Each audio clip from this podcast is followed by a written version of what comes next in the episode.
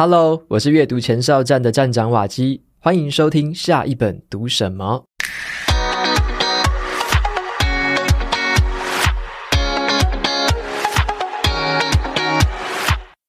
今天这期节目是走在阅读路上读书会，是我跟 Jackie 和 June 三个人共同挑选一本书，然后在线上线下跟大家讨论。那今天要讨论的这本书呢，是瓦基自己的新书《只工作不上班的自主人生》。这也是第一次有作者本人在现场参加了读书会。那这也是我们举办的第二次的线下实体的读书会。现场有超过五十名的读者跟我们一起讨论这本书，有非常踊跃的互动。那我们每两个月呢，就会举办一次线上跟线下同步的读书会。你只要订阅瓦基的电子报，或者追踪我们的 IG，都可以收到最新的读书会通知。详细的资讯，请看节目的资讯栏。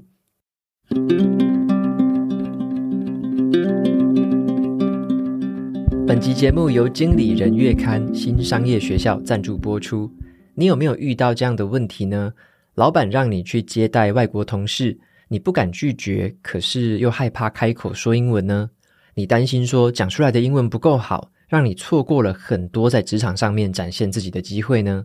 今天要分享的这门线上课程叫做《最后一次学好商用英文》。我个人非常推荐这堂课哦，不管是为了开口说英文而烦恼，还是说你想要提升职场英文能力的各行各业的朋友，都能够摆脱英文口说卡关的这种问题哦。那这堂课的课程讲师呢，是在 YouTube 拥有超高人气的 Catherine 老师。他在商用英文的教学有十多年的经验，超过五千多位的学员给出五星好评。他也曾经担任台积电的客座讲师，他的课程节奏掌握得很好，然后教学影片呢，看起来很流畅又很舒服，而且他的口条是很棒的，搭配这种情境式的教学，是让我们的学习体验呢可以变得更生动跟活泼。大力推荐你一定要到课程页面去看一下这个免费浏览的课程片段哦。那这堂课呢，还有一个独特的框架，叫做 PLP 点线面的学习法，教你用简单的英文关键字就可以说出流利的英文。除此之外，课程还有各种情境的范例教学，像是自我介绍、简报、会议、接待来宾、访谈客户，让你可以学完马上就会用。三月二十三号之前购买有四八折的限时优惠，记得在结账的时候输入瓦基读者的专属折扣码 WAKI 六百。还能够额外折抵六百元哦！有兴趣的朋友，欢迎前往节目资讯栏参考看看。接下来呢，我们就把时间交给今天的读书会主持人 Jackie。自我介绍一下，我是 TMT 左边的 Jackie，然后右边是 June Learning 的 June，左边是只工作不上班的自主人生的作者，是下一本读什么 Podcast 的主持人，阅读前哨站的站长瓦基。那今天真的是非常特别，今天最特别的一次，因为刚好作者在场。大家给瓦基一个掌声好不好？Hello，Hello，好。那我们要先讲一下我们对这个书大致上的一个感想。好啊，呃，我自己看这本书的时候，觉得最大的感触是书真的被实践在生活里面。可是很少有人可以真的分享说，实际采用这些方法之后带来什么改变。然后我觉得这本书就是完全在讲这些东西，就觉得蛮有感的。这是我第一本看的书，是我呃认识作者的，所以其实我在看的时候，就好像听到瓦基在在，因为我对瓦基声音很熟悉，所以好像听到瓦基在念，然后印象深刻是因为这本书里面的故事，就是我们都很熟悉的瓦基的故事，然后当你把你做的事情跟之前分享过的东西，很有条理式的把用什么心智模型、什么方法去挑战、去测试，呃，去自我实现，我就觉得哇哦，就是读起来特别深刻，然后觉得最后面的那个哇，你在讲那个故事的时候，你决定要离职的时候。走下楼梯的感觉，我觉得哇，好生动、很深刻的一个印象。Jackie 应该算最早知道我想要离职的人之一吧？对啊，我们那时候聊天的时候，你还没有离职，对吧？对，对，对，还在看着窗外。那我今天对这本书有什么感想？自己写的，到底要讲什么好呢？嗯，我觉得这本书很棒，它。其实我当初很早就想要写一个可以呃活出自主样貌的一个人，想要成为这样的一个人，所以其实很早就想要在做这件事。那也是在公司还在斜杠的时候，其实就一直想做这件事情。那所以这本书其实它有点像是我过去实际的人生的一个缩影，用一个书本的形式去呈现我过去那一段人生的经历跟所学到的东西，这样子。所以我会觉得它是一个真实的东西。那我一般不会去评价一个真实的东西是好或坏，因为它真实的东西并没有好或坏，因为真实存在的东西它就是存在。对，那我们可以去想的是说，诶，那这个东西它对我有什么启发呢？或者是它对我可能没有什么共鸣点，也有可能嘛，对不对？因为真实的东西它会对我们有很多不同的影响，所以我不会去评价它的好或坏。但是我会觉得说，以作者本身的角度来讲的话，是蛮开心可以用这么真实的方式去呈现自己过去的这些遭遇跟这一些想法，还有这些困顿，然后给大家知道这样子。对，这是我自己对这本书的想法。对，你刚刚讲，我才想到，就是那时候我们第一次访问你的时候，你还没有离职，然后时间过得好快，那是两年前的事情，好像两年吧，对不对？这两年你离职了，然后开一堂课。哦，那个是化输入为输出的线上课程，对对。然后 Podcast 就是看你这两年真的经营的超棒的，我觉得这本书只是你一个开始而已，之后还有更多事情会发生，所以很期待你用这本书的心智模型跟做法去继续突破、继续发展。对，而且书的开头跟结尾也都是在告诉大家说，这个只是进行式的其中一个阶段。对，因为我在写的时候，一开始会一直想说要怎么样开始，然后尤其是结束的时候很难结束。我就参考了很多书的结论，人家都怎么写，然后我就会发现，诶，有一些我不太喜欢，那有一些我喜欢，我就去找那个共通点。我就发现，我比较喜欢的结论是他没有特别会把话说死，就是他不会说我这本书就是决定性的指南，你一定要这样做那种感觉。所以我自己会觉得说，反而是那一种比较对于未来，他会接纳这个未知，他可以包容这个不确定性，或者说他认为还有。更多进步跟讨论空间，这样的一个结论方式，我自己蛮欣赏的。对，因此我自己在做结的时候，我就试着用这个方式去写，然后也是写了好几个版本。这个版本我自己读起来觉得算是最满意，然后呢，也会觉得是一个让我可以继续往前走的一个结论，就不会把我直接先钉在那边这样子。啊、呃，所以下一本写什么？下一本其实一直在写好多后面的书啦。那下一本会比较接近像阅读跟写作还有笔记方面的事情，比较偏工具性质的书本这样。可能子弹笔记的一些细节那样。嗯，不能透露太多，没有啦，会啦，我会我会一直透露啦。那我们进入今天的主题。好，嗯，这本书的作者他叫瓦基。这应该录起来的。对啊，这这个这不能剪掉。好难介绍这本书的作者叫什么？庄胜祥，好像叫庄胜祥吧？有没有人准备好分享了？还没，还没，还没。哎有，来来来来，前面这边。例子，例子，例子。来，我是想分享，就是这本书，我觉得对我来说最有帮助的一段是放下完美主义。这边就是我做了四个笔记。第一个就是我本来就不完美。然后我要下修标准跟目标，然后放弃不必要的事情，跟做得开心就好。我觉得这件事就是说起来很简单，可是做起来好困难。我现在还在努力中，只是我觉得就是你提的这些重点，就是会让我去慢慢去思考，说我要怎样才可以做到这个样子，就是比较相信自己，或是更开心一点这样子。对，我想谢谢你，谢谢谢谢。谢谢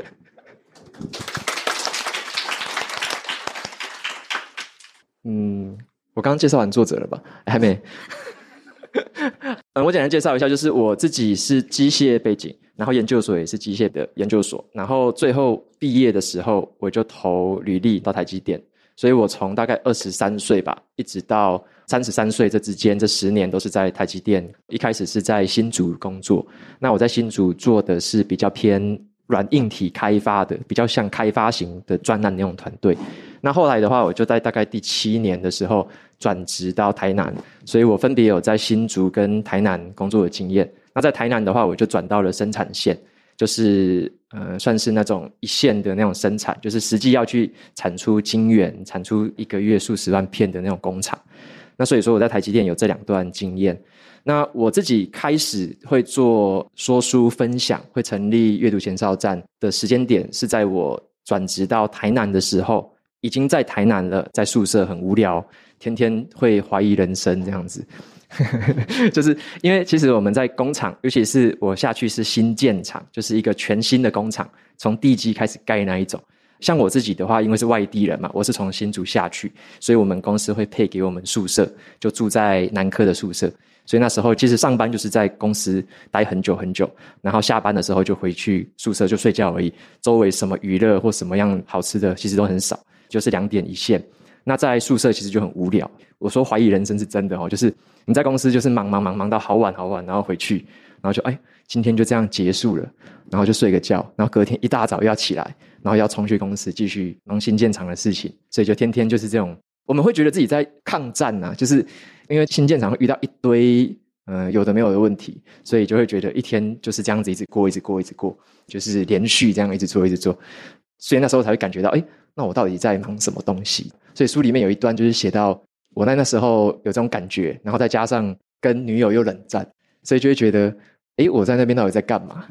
就是到底在忙什么东西，就自己不知道。所以我在那个时候，大概到了那边第二、第三个月，我就开始架呃阅读签哨站，所以就有点像让我分心的一个东西。就诶，回到宿舍可能还有一个小时，还有多少时间，我就开始用。然后早上就早一点起来开始用，然后开始看书，开始写字这样子。对，所以过了两三年之后，到现在决定离职，还投入说书事业。那就是这本书的内容，其实就是在说，从那个时间点开始，那到一路上大概两三年的时间，从台积电离职，然后后来投入说书事业，这之间发生的大部分的事情。那我在书里面就是会把我经历过这些事情，我怎么样去思考的，然后我采取了哪些行动，以及我怎么样在这个过程当中做出一些抉择跟一些判断。这本书就是这样子的一个时间点，然后融合了我刚刚说的这些思考啊、行动跟判断这样子。我很喜欢你会把哪些书对你人生很大的影响，哪些作者，然后从那些书里面收取到什么样的资讯来帮助你做些你人生的决定跟思考。我觉得那段那些很酷。但我觉得更酷的是，有谁在很忙，然后不知道人生在干嘛的时候会去加网站，感觉就是找一件让自己更忙的事去对抗本来觉得没意义但很忙的事情。对嗯，像我在新竹的时候啊，其实我在新竹的台积电的时候，那时候我还有国标的社团，正常五个工作天嘛，我大概有两到三天晚上都是在国标社，对，所以就有点像是说我在公司很忙，然后可能晚上八九点就到国标社，再跳跳跳跳到十点十一点这样，然后回去再休息这样子，就有点像从原本的现在工作里面那种情绪会获得一个不一样的转换。对，那做一个诶自己可能很喜欢的事情，然后又可以放松心情。所以我之前在新竹的话，是一直有这个习惯。所以说，一到了台南，台南其实还蛮特别的，就是我会感觉大家是蛮爱家的。不知道大家有没有在台南工作的经验？就是下班其实你没有什么特别的生活，你就会回家啊，或者说你吃个小吃就回家这样子。对我这种外地人而言，我就很疏远。因为大家都是回家都有小孩嘛，然后在市区可能有朋友啊什么的。那像我这种外地人过去，我们就只有这些北漂青年这样。然后我们、我们是南漂青年，我们就一些南漂的主管啊、南漂的员工就下去。所以我们就下班的时候，其实大家都忙各自的东西，所以根本没有机会天天在聚会，根本没有。我们可能一个月才聚一次而已。对，所以才会让我觉得，诶，我下班之后，既然我不能去做原本我很喜欢的国标嘛，那我就挑。某件我想要去做，然后好玩的事情去试试看，这样子，所以才挑了架网站。对，那架网站对我来说应该算是好玩呢、啊，因为我那时候就觉得说，年轻人都在玩这些东西，那为什么我这个老 Coco 不能玩？那种感觉啊，对，所以那时候我是这样想的。对，累积新技能。我其实蛮喜欢你之前分享的，在书里分享的，你刚刚说国标嘛，然后你举两个例子，是你为了外在原因去做一些不同的东西，然后后来发现就是完全没有动力。Right, 你这书里面有讲到，就是说，哎，你的动力来自哪里？从内在动力从何而来？然后你有分享过那时候，你因为看到你的同事很多人去跑马拉松，看起来就很阳光、很厉害，然后你就因此去训练啊，然后后来也跑了两次马拉松，但你后来发现你就再也没有跑过，因为这其实不是你想要的，是因为你看到别人在做，然后想要，你刚那时候是说虚荣心嘛，对不对？才去做，然后后来另外还是像是在呃公司开。就是特别去学那种半导体的知识，这样子，对对，对，为了让前辈觉得你很厉害什么的。但后来发现，哎，这不是我真正喜欢的事情。跳国标跟看书，这才你真正内在发出的一些动力啊，那段我蛮喜欢的。感觉就是透过行动才认识自己。就是如果你不是的话，你也不知道是大家都会喜欢，还是只有某些人会喜欢。嗯，哦，我也我也很喜欢那句话，哎，就是里面有我有画一个很大的重点，就是你说就是，也不是一开始这么有热情，而是在边做边学的过程中发生了更多的热情，这让我觉得印象很深刻，对吧？因为很多人以为说，哦，我要找到我的 passion，然后就是说，哦，you know，do your dream job 就是一个 passion，但其实很多都是很空虚的，right？因为谁知道谁的 passion 是什么？很多人都不知道，但很多时候是透过在做的过程中不断的精炼，不断的花时间，慢慢有了这些成就或一些结果，你才会越来越有 passion。所以，呀，这段我非常喜欢。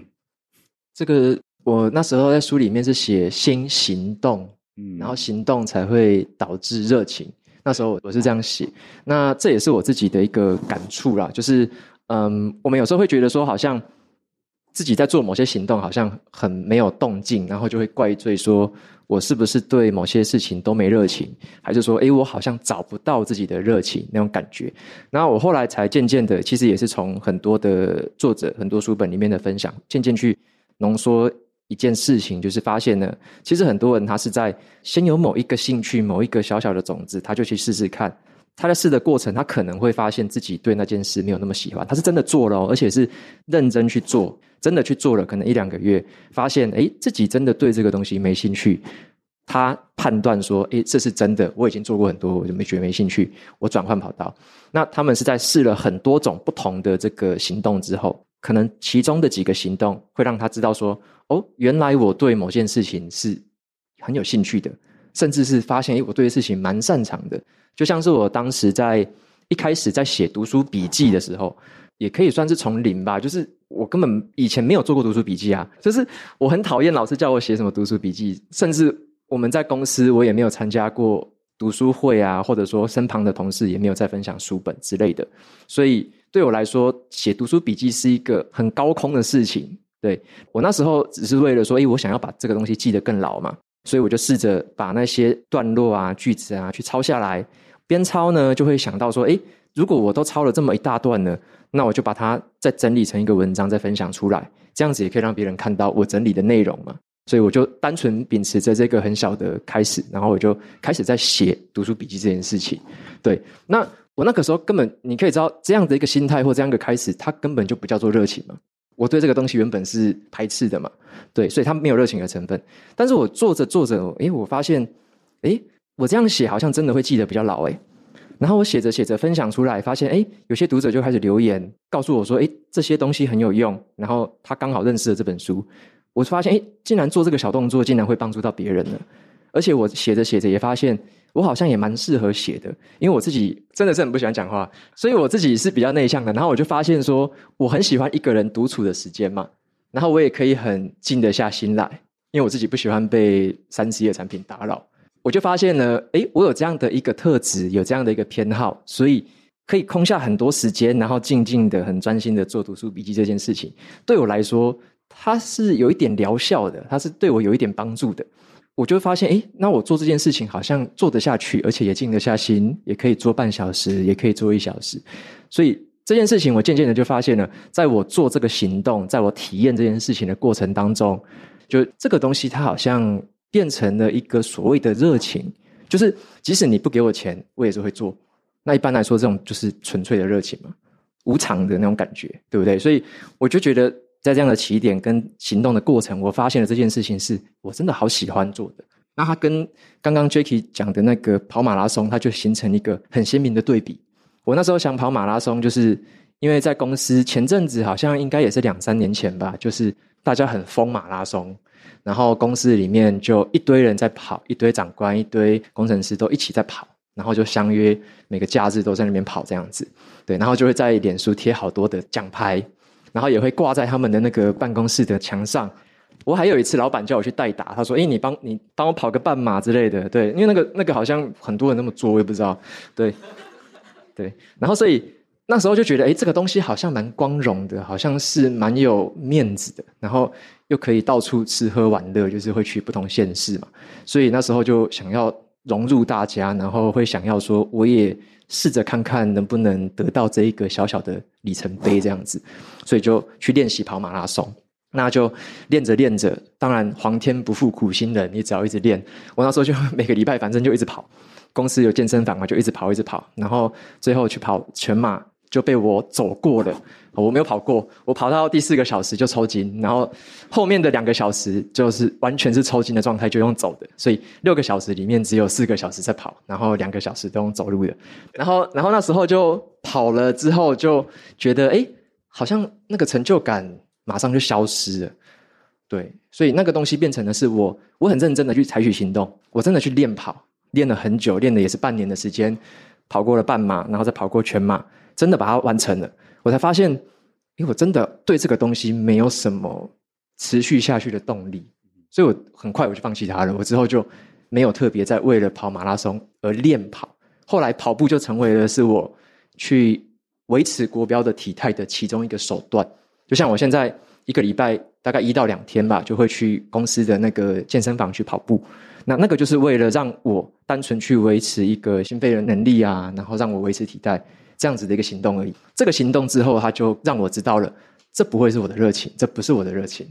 我刚想问俊关于热情的想法，但我一句话我很喜欢啊、他说热情不是找来的，是努力尝试而来的。呃，然后有本书叫做《So Good They Can't Ignore You》，Cal Newport 写的。他之前就是讲一个论点，就是说你要到一个事情做到专精，要一万个小时的时间。啊、他就说，就是热情不是找来的，而是你要透过努力，不断的练习，像马吉之前不断的写文章，越写越热情，才慢慢找到自己的热情。那我想好奇，就你对热情这件事情，或者在找热情的路上，有没有什么样的？呃、就是大家知道，我大学的时候，其实跟我现在工作是完全不相干的。然后，呃，我转职到现在这个工作的时候，就会有很多人来问我说：“你怎么找到你的热情？”然后，我觉得大家都很想要听一个结论，或者是捷径。可是我没有说的是，我其实中间尝试过很多事情。我也自己架网站，开始经营 IG 也是其中一种尝试。然后试过这么多不同的东西之后，才发现累积的东西可以拿去求职，或者是那些能力好像有慢慢被练习起来。然后书中有讲到，胜任感的发生是在学习新东西的过程中自然而然浮现，就是你不是做了。Checklist 上的东西打勾之后，然后就会突然发现，哎，这个不错，我有热情，而且我也不会说我现在做的东西是很有热情，只是我尝试的所有事情里面最有热情的一件事情。所以我觉得其实很难去问别人说热情怎么找，因为在所有尝试的过程中，你都还是要不断去问自己说，这是我有热情的，还是是别人有热情的东西？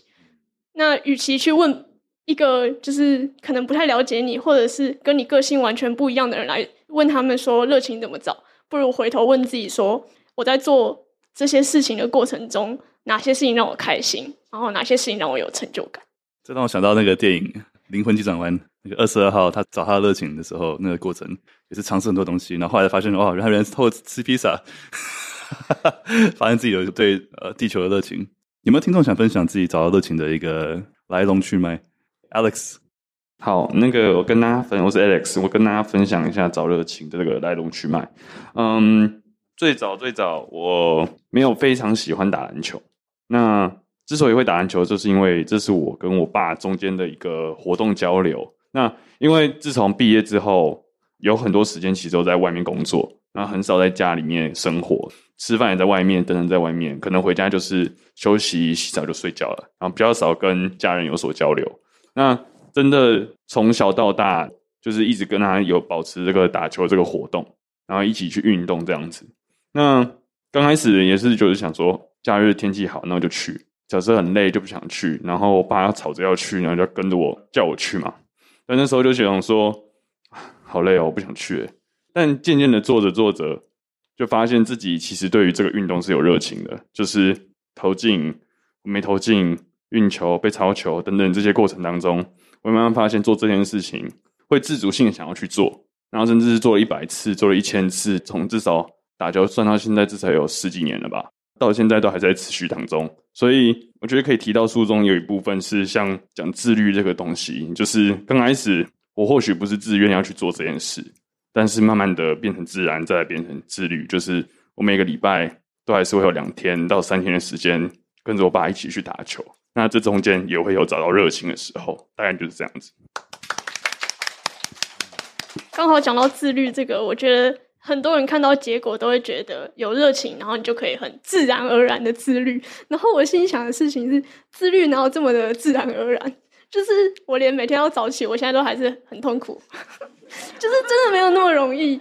但是你要先知道自己的理由是什么，就是像 Alex 刚提到打篮球，本来是因为家人所以打，然后后来是为了自己。然后当你那个理由越贴近自己真实想要的东西的时候，才会更自愿去做，然后最后变成自然而然的自律。可是我想要分享的事情是，自律其实这件事情是不痛苦的。就很多人会说自律是很痛苦，只有能承受那种痛苦的人才有办法成功什么的。但我觉得它的核心真的是自愿，只要你是自愿的，其实你不会觉得很痛苦。所以把自律这件事情想得正向一点，可能大家会比较想要去做，或者是会比较觉得这件事情没有那么难靠近。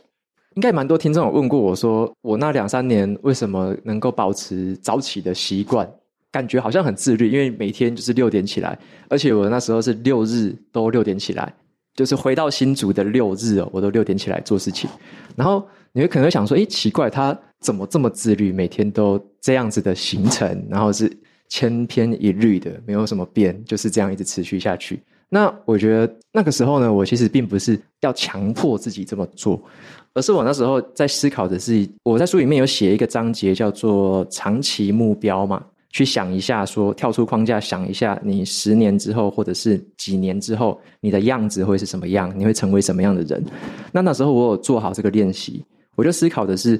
如果我在好几年后我会成为另外一个样貌的话，那你只要去逆向推导回来，就是在这段路这几年之间，我要成为一个很不一样的人。那那个是我很向往的样子，是我要做某一件不是我现在在做的事情的话。那我要付出什么？或者说，那我每一天的生活会长成什么样子？我现在开始到未来的每一天，我在做什么事情？好，那答案就很明显了。当时就是每天要六点起床，要抢那个一个半小时来用。晚上回家的话，也是尽可能到家保留那一两个小时，好好的去利用它，把它的价值发挥到最大。就是我知道说未来我会成为某一个样子，那我今天醒来我要做的事情，只是我为了成为。未来某一个样貌，我必须做我本来就会做的事情，就是我在活出那个样子的千分之一啊。隔天醒来，我在活出那个样子的千分之二那种感觉，所以我就觉得，如果我特别中断，或者说哪一天都不照这个去走的话，我一定会偏离嘛，对不对？不可能说，诶，我之后都不这么做了，结果我突然又某一天又变成了一个样貌，怎么可能有那种事情？所以我知道大概就是这样一个逆推的公式，所以我就知道说，那每一天就是要这么做。然后还有一个想法是，那时候其实我觉得是一个担忧，是对死亡的恐惧吧，对死亡的恐惧。我在书里面好像也有写到，因为那时候我是每一个礼拜一早上清晨就从新竹开车开下台南，然后工作了几天之后，然后有时候礼拜五或礼拜六就找一个时间在傍晚再开回新竹，就这样子两地通勤，所以算是很长时间都是在高速公路上跑。那你也知道，你长跑的话，尤其是跑长途。你会看到一些意外嘛，对不对？就是你会看到，像之前我在书里面好像写到，我看过那个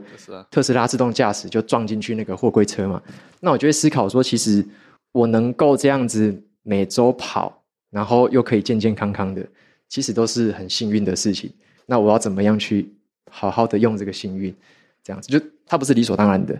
对。哎，这有两个层面的，第一个是 gratitude，就是感恩你有每天可以起床。然后第二个是你怎么去过，就是以终为始的方法来千分之一、千分之二、千分之三这样。但我觉得瓦基的方法非常理工思维，好像成功就是有一个公式，然后乘以十年，然后就变这样。哦，这是这样子啦，就是它会变成什么样貌你不知道，但是你没有现在这一些百分之一、百分之二的累积，不会有不同的改变。就是如果你都用一样的事情在做事，那你以后只会变成一样的样子。像我有跟公司很多不同阶层的主管相处过，然后呢，就是会知道说过去他们几年是在怎么做的，经过哪些事情，有哪些升迁的管道，怎么做事情，然后到他们现在这个位置，所以我大概就知道说，哦，原来这样子的一个生活形态，这样子的一个做法，这样的一个工作态度，会渐渐的把我引导到某一个地方、某一个高度或某一个领域。那我就知道说，诶。如果我一直照着这样的方式做事情，那我不会改变嘛。所以，如果我要改变，我必须要就真的在接下来的每一天都有做出一些改变。对，那并不是说我有一个很百分之百确定的样貌在那边，而是有点像是我只知道百分之三十而已。但是为了那其他的百分之七十会发生，或者说它会发生一个很特别的样貌，现在你必须要做的每一天的事情，就是要。完全的去实现它那种感觉。我很喜欢你在书里面说的一句话，就是说我希望自己明年在多年后说我试过了，而不要让自己说我错过了。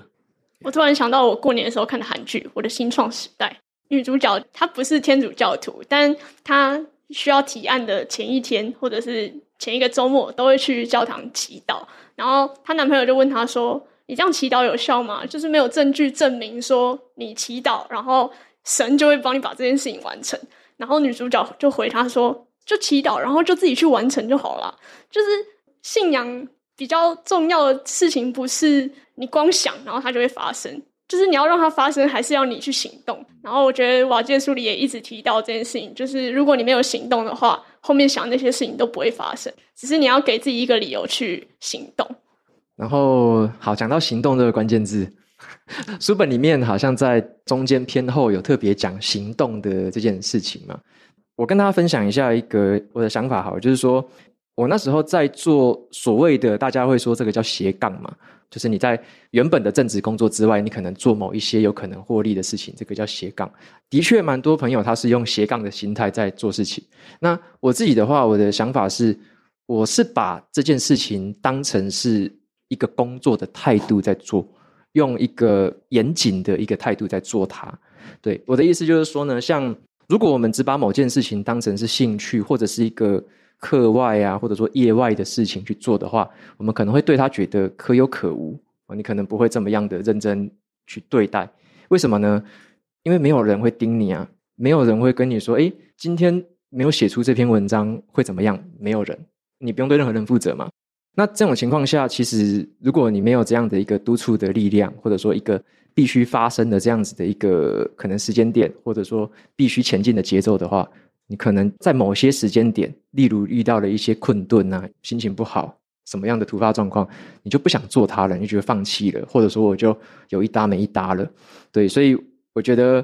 面对我们自己的个人目标，或者说我们自己的，无论是你的斜杠目标，还是你想要做另外一件事情，你想要把它做好的话，我认为会用工作态度的方式去做是比较理想的。工作态度，我的方法其实就是 PDCA，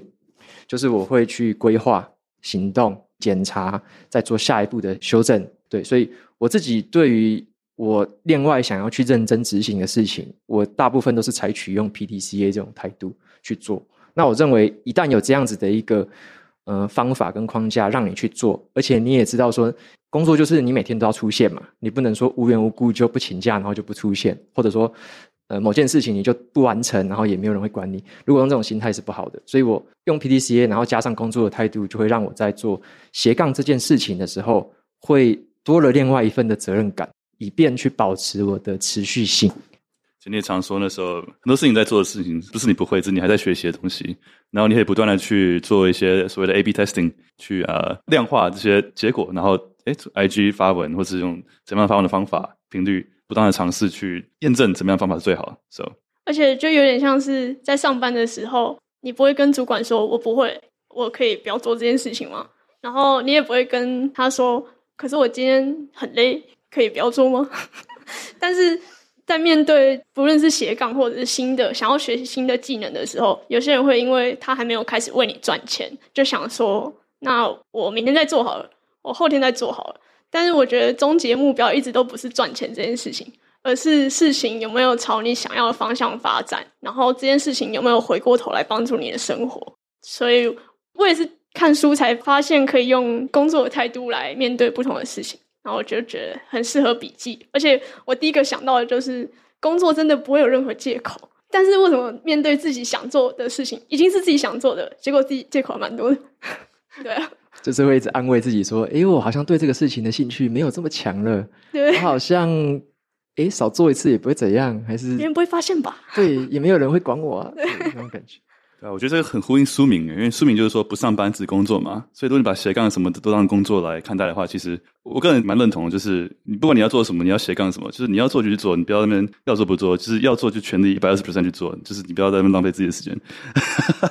对啊，我觉得像你做的说书名，就是把它完全当做你第二份工作在做嘛。所以其实到这种阶段的时候，已经没有分什么上班下班，就只是为自己的热情做自己想做的事情在工作而已。但我觉得这部分还有一个，我从跟你们两个聊书的过程学到很多，就是可能是因为我刚毕业，然后出社会，就一开始思考事情的方式都是怎么索取更多的资源，然后怎么去到一个地方，然后学到更多的东西。但是后来发现你们俩的思考方式都是。我可以提供什么？然后我可以提供更多的什么？然后我那时候就会想说，可是我什么都没有，我到底要提供什么东西？但换一个角度去想事情的时候，发现自己能做的事情其实蛮多的。可是如果你一直思考说我要在这里得到东西，然后我要在那里得到东西，那你的想法跟可能性都还蛮被局限的。对啊，我记得瓦基在书里也常说到，就是三个东西嘛：创造价值、传递价值跟获取价值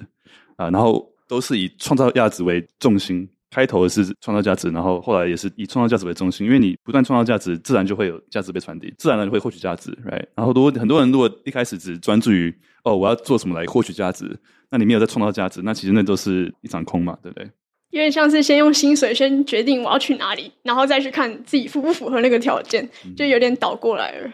有没有听众想分享创造价值、传递价值、获取价值这方面的想法？我们这边有一个嗯 KOL。丽丝本人在这边，你要要分享一下你的在经营你的个人的平台跟什么的时候，你怎么样去创造价值，然后怎么样持续？很不甘心被 Q。有没有想说可以等到后面有一些其他 topic 的时候，然后再来分享？然后，但我觉得我也可以跟大家讲一下，就是因为我现在其实正就是我是有正职的状况之下，我其实，在下班之后或者在周末的时候，我还是会想要做自媒体的这件事情。那我觉得对我来说。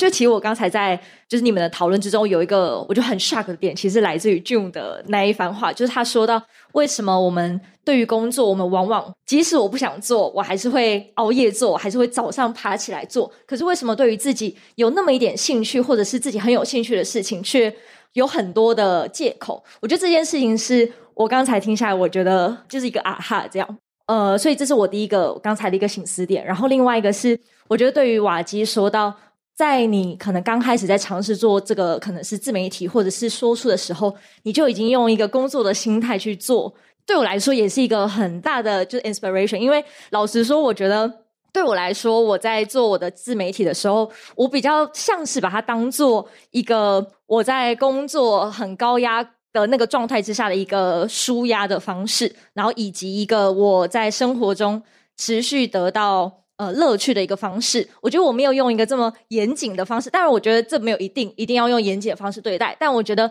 呃，今天这个讨论让我有另外一个方法去想到说，哦，其实也许我也可以试试看用不一样的方式去对待这一件我有热情的事，然后。就其实我毕业才差不多可能两年半左右，我才刚进入社会两年半，但我从来都不觉得，呃，我的价值一定要被我的年资所绑住，不是因为我只有两年半的工作经验，我就不能够去 make impact，而是其实我会去看到我这样的经历，其实可以给到很多，就是像我一样背景，可能我们是就是社会的小菜鸡啊，就反而可以给到他们更多的价值，让他们可以去参考，这样。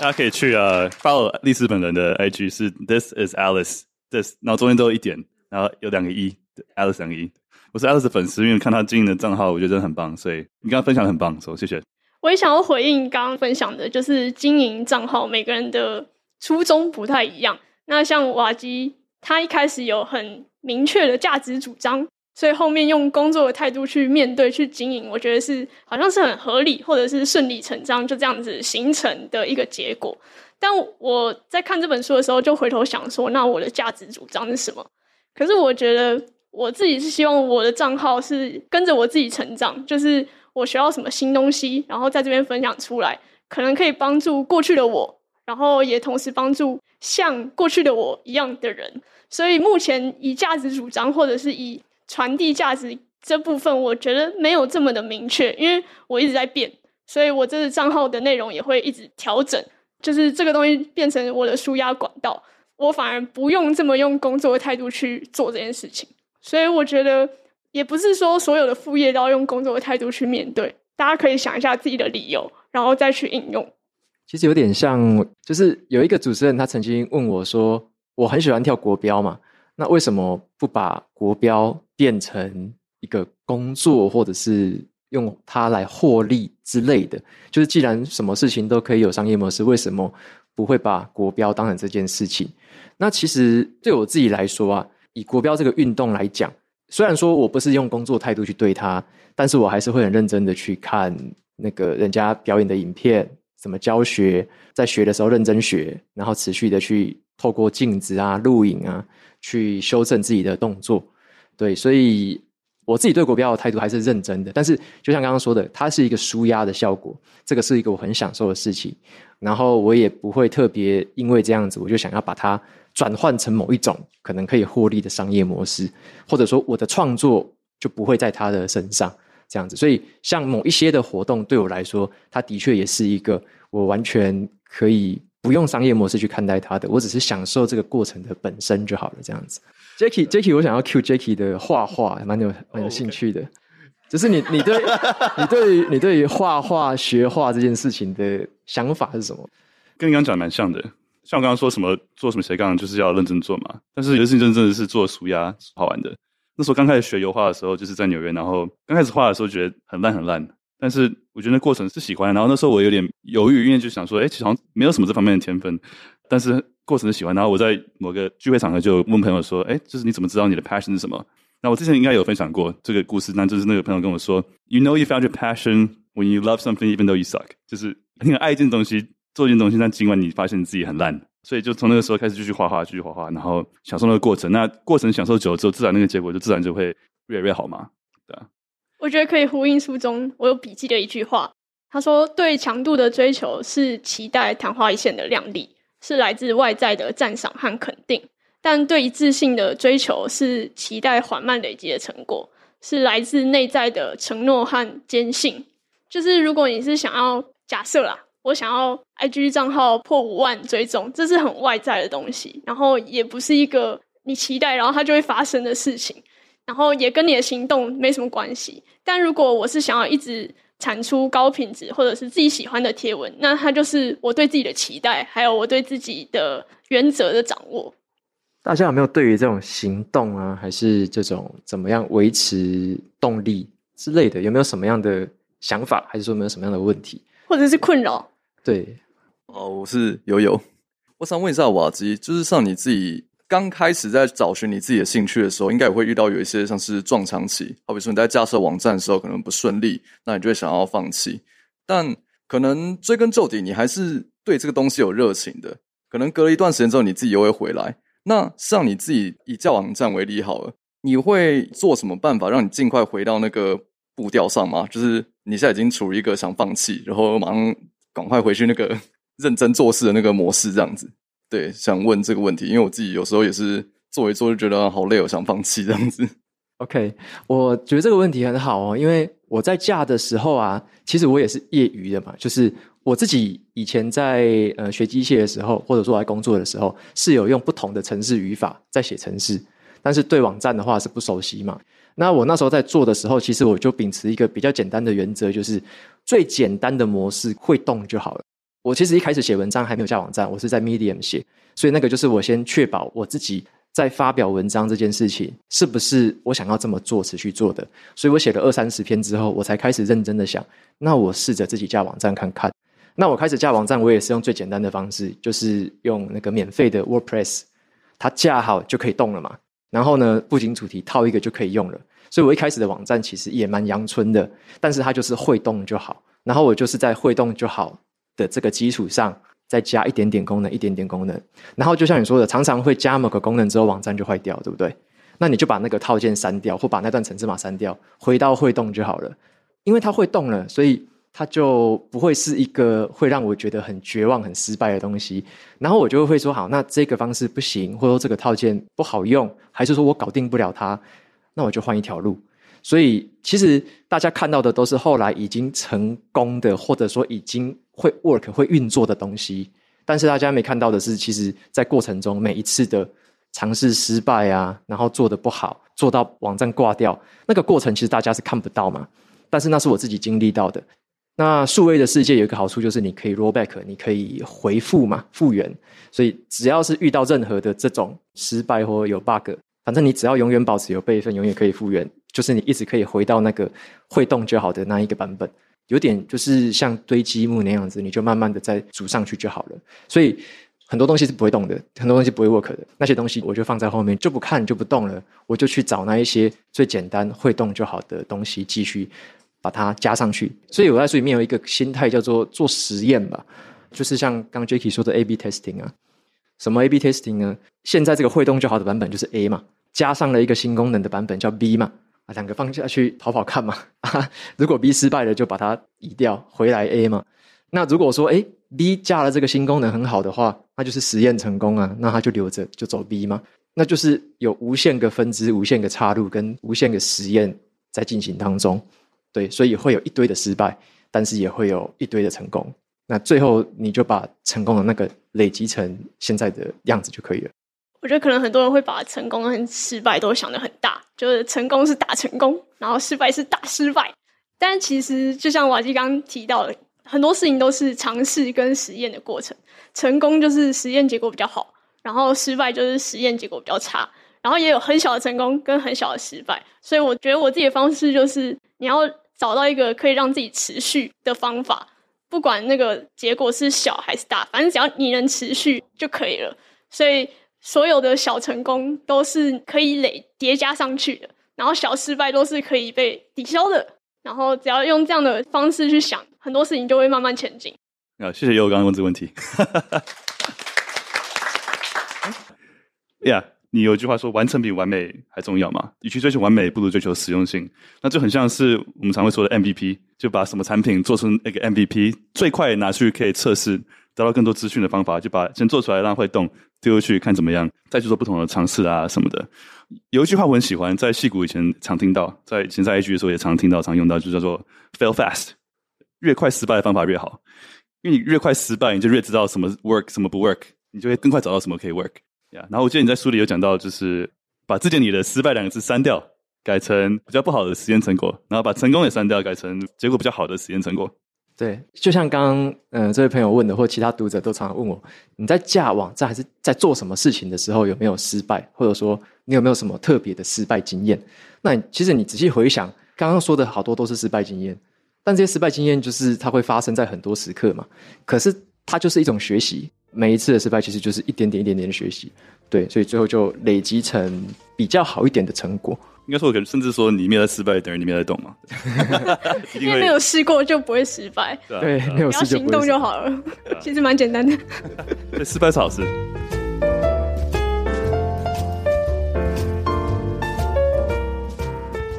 再来的话，我们再到下一个话题，想要谈那个呃，关于舒适圈好了。哦，关于舒适圈，这是应该是 Jacky 的主题。OK，舒适圈。就是关于舒适圈这个话题，我有时候也会跟我朋友有聊到这件事情。那后来我才渐渐的有点想通一件事，就是我们好像常常听，可能别人叫我们说，你要跨出舒适圈，你要让自己不舒适，让自己有一点痛苦，有一点难熬，要这样子，要把自己放在这个环境下。那我后来才发现，诶，其实我们不是为了要受苦，或者说为了要痛苦而踏出舒适圈。应该没有人会想要为了让自己苦而去做某件事情吧？除非是苦行僧，对不对？我之所以愿意去踏出某一个舒适圈，去让自己稍微不舒适，去学东西，去跌跌撞撞，是因为我知道有某一个很好玩的东西、有趣的东西在那边。其实你是为了要拓展你的舒适圈，你要抵达下一个更舒适的环境。以刚刚一样架架网站的事情来讲好了，架网站对我来说就是充满了很多的。一直城市码失败嘛，对不对？怎么样架，怎么样装，到处失败，到处要试，就感觉自己有点白痴这样子。但是为什么我想要做这件事呢？因为最后一个可运作的网站呈现出来的这部落格的样貌，可能很有趣，可能很有长期效益，而且可能是一件很好玩的事情。所以我知道是它有这样子一个潜力在那边，所以我会理所当然的，我会愿意踏出这个舒适圈去试试看，去东学一点，西学一点。这边花一点钱，那边花一点钱，可能买一个小东西试试看，好像，试失败就再换一个，再换一个。我大概就是用这种心态，就是去持续的去做实验，持续尝试嘛。那这个过程中其实是很不舒适的啊，因为你没有那个背景，或者说你没有那个人教着你，或者说一步一步带着你做的话，你总是会撞很多墙嘛。但是我知道的是，那个成果或做到某一个可以运作的状态，它有可能是好的结果，所以我会有点像刚刚回到刚刚自愿，我就自愿去做这件事情。我觉得它是一种学习的过程。然后每一次的撞墙，每一次的失败，每一次的复原，都让我又学到一点东西。它让我知道某一条路行不通啊，可是我可以让它朝另外一个方向，用另外的方式去做。对，所以我觉得舒适圈对我的感觉是这样，就是我是知道背后可能要的是什么，或者说我想要尝试更有趣的那个未知性在那边，所以我会主动而且愿意的去让自己进到某一个不舒适的环境去学习、去碰撞，这样。但我自己对于不舒适的解读，其实是你在做不一样的选择的时候，改变这件事情才是最不舒适的。就是改变之后的东西都会有点顺其自然，因为你已经做出一个决定。比如说，我今天要去参加一个我没去过的活动，我今天要去做一件我没做过的事情。其实我觉得这个决定本身才是最不舒适的。可是，就像书中提到的，你每做一次改变，你就会累积一点勇气，接着就会习惯做决定这件事情。只是你不能因为害怕这个不舒适，然后就不去做这个决定。我很喜欢一句话，他说：“勇气不是不害怕，是你认知到你要做的决定比害怕还重要。”所以我觉得关于舒适圈这一点，嗯，蛮呼应你刚刚说的，就是感觉成长都是痛苦的。呃，我常常回顾自己人生可能最痛苦的时候，或是最呃生活最混乱的时候，可能搬到新家，或是离职之后，或是做一些新的改变的时候，其中通常是最痛苦。但我回头看，也是我学到最多东西、成长最多、最了解自己的一段时光。所以我觉得很多时候是一体两面嘛。有时候不舒服的时候是成长的。然后之前常常会讲做决定的时候，就是我会选择最有趣的道路。但我最近也访问了一个朋友，说另外一个说法就是说，我会选择 What makes me feel alive，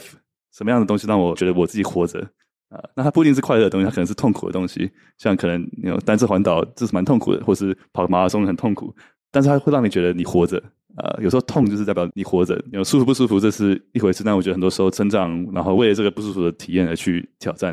就是离开舒适圈的一个做法。就是害怕跟不害怕，成长不成长，这些都是体验。对啊，我觉得很多时候人生的开始是在舒适圈之外，所以，you know，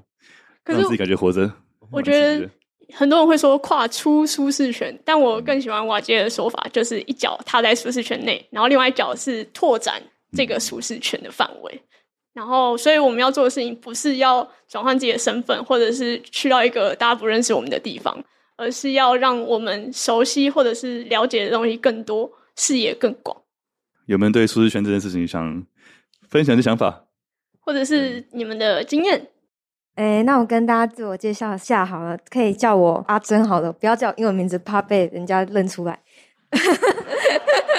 怕有那个什么同业之类的。好，嗯、我想要分享，我想分享那个跨出舒适圈。其实我刚刚，呃，在传递价值那一块，其实我也想要分享。那其实刚好是同一件事情，所以我想说可以一起讲。就是，呃，我有试过，就是瓦基他在书上说的商业模式图的方法。然后，因为我其实自己是在顾问公司工作，然后其实，在顾问公司的话，其实就是年资这件事情是还蛮重要的。呃，因为其实客户都会比较相信说你的经验，就是因为你做过很多的专案，所以说基本上他们会比较相信说，哦，这个人就是他要累积很多的产业的经验，然后可以给出比较有用或是比较。呃，深入的一些洞见之类的，因为大象，尤其是我长得又非常看起来像小孩子，所以其实基本上很不 reliable，你知道吗？所以我有时候就一直在想说，像我们这样子的一个 junior 有什么样的突破口？那我要怎么去提升我在工作上的竞争力？所以我就尝试用那个商业模式图的方式来去写，然后我就觉得说，哎呃，我的核心价值应该是说，我想要提升我在工作上的专业能力。那要怎么去传递这个价值？除了是可以在专案的那个会议当中去多多争取一些报告机会之外，其实我后来有发现说，其实呃，因为我们公司有非常多的内部训练，或者是说有一些活动，像是内部训练的话，就是内部分享；那外部的活动的话，就是说我们可能会有建教合作的机会，就是说我们可能会回去一些学校，或跟一个高中生或跟大学生去做一个。分享，那那时候我就觉得说，诶，我好像可以透过这个方式来去提升自己在表达上，甚至是说，诶，我今天在工作上学习的东西到底有学到什么？所以说，像在 去年年底的时候，我们就跟台大合作，然后去分享说我们这个职位呃实际上在做什么。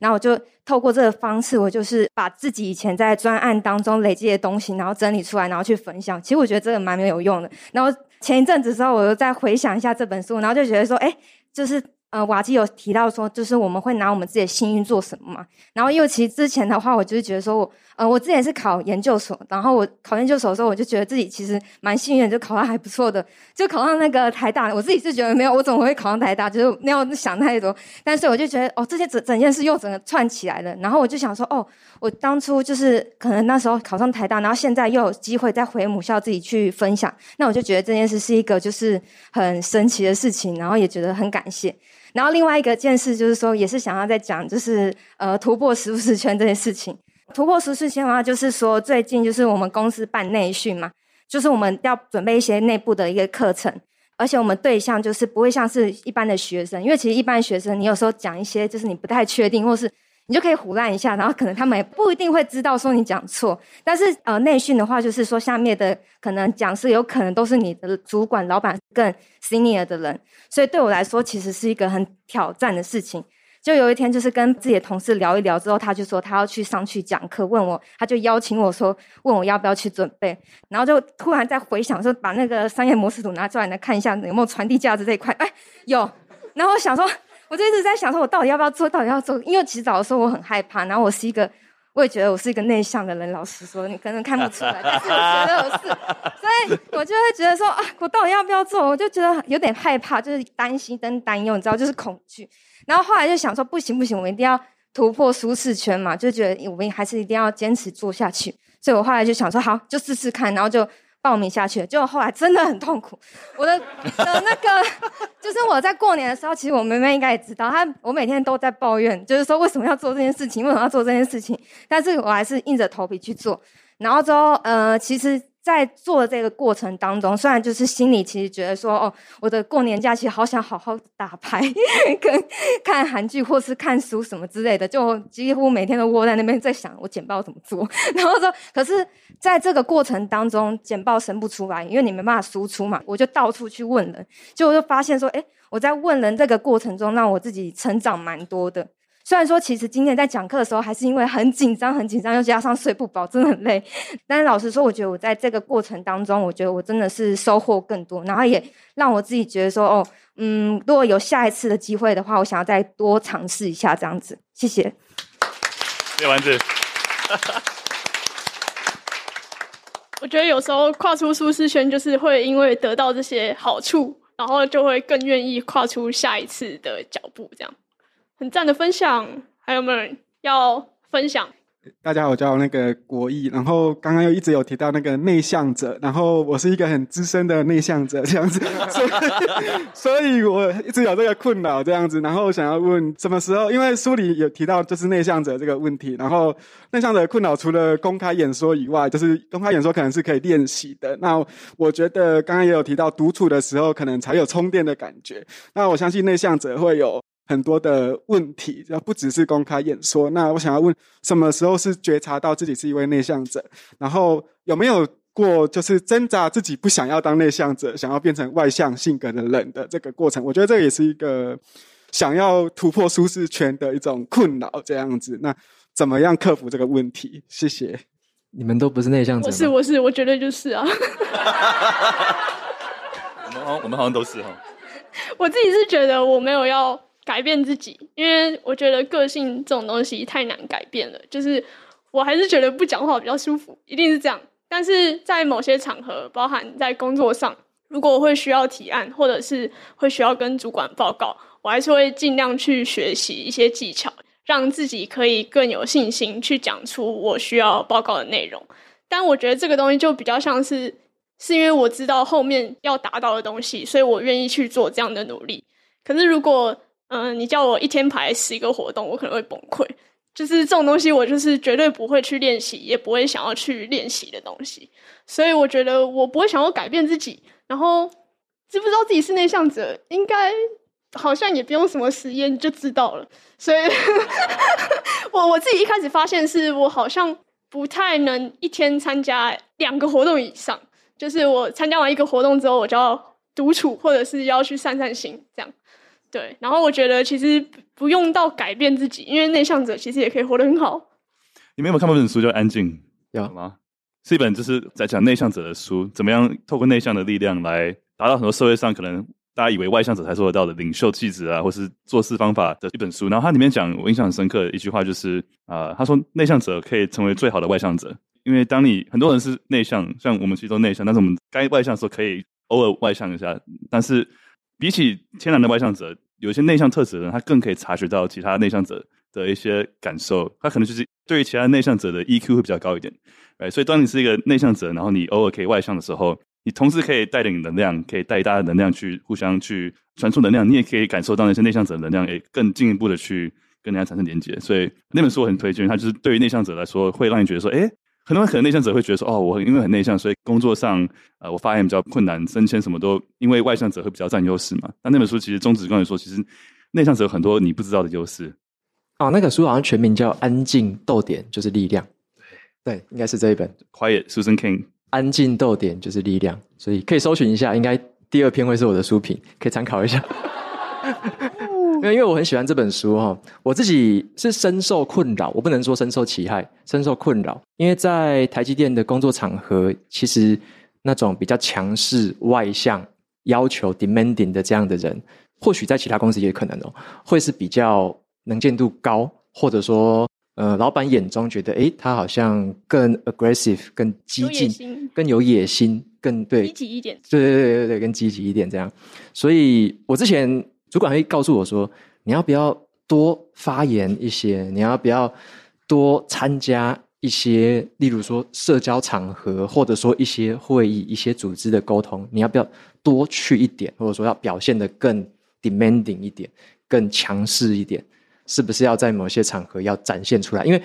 看起来好像就大部分的印象来说是这样子的嘛。对，那所以我才去找到这本书看，因为我就一直在思考说，我这个特质难道是不好吗？这样，那那本书里面，其实我后来我就发现了一个看法是说，他说好像大概三到四成的人是内向者吧，所以其实也蛮多的。那我后来那本书我自己看的结论是说，其实内向外向没有所谓的好或坏。这个特质没有所谓好或坏，甚至你可能介于这个特质之间，它没有所谓的好或坏。嗯，应该说有很多的是能力上面的东西，像是你说演讲，或者说在会议上面要提问，这个叫做能力嘛？你会不会这么做？你知不知道怎么做？这是能力。无论内外向，其实都会那个能力。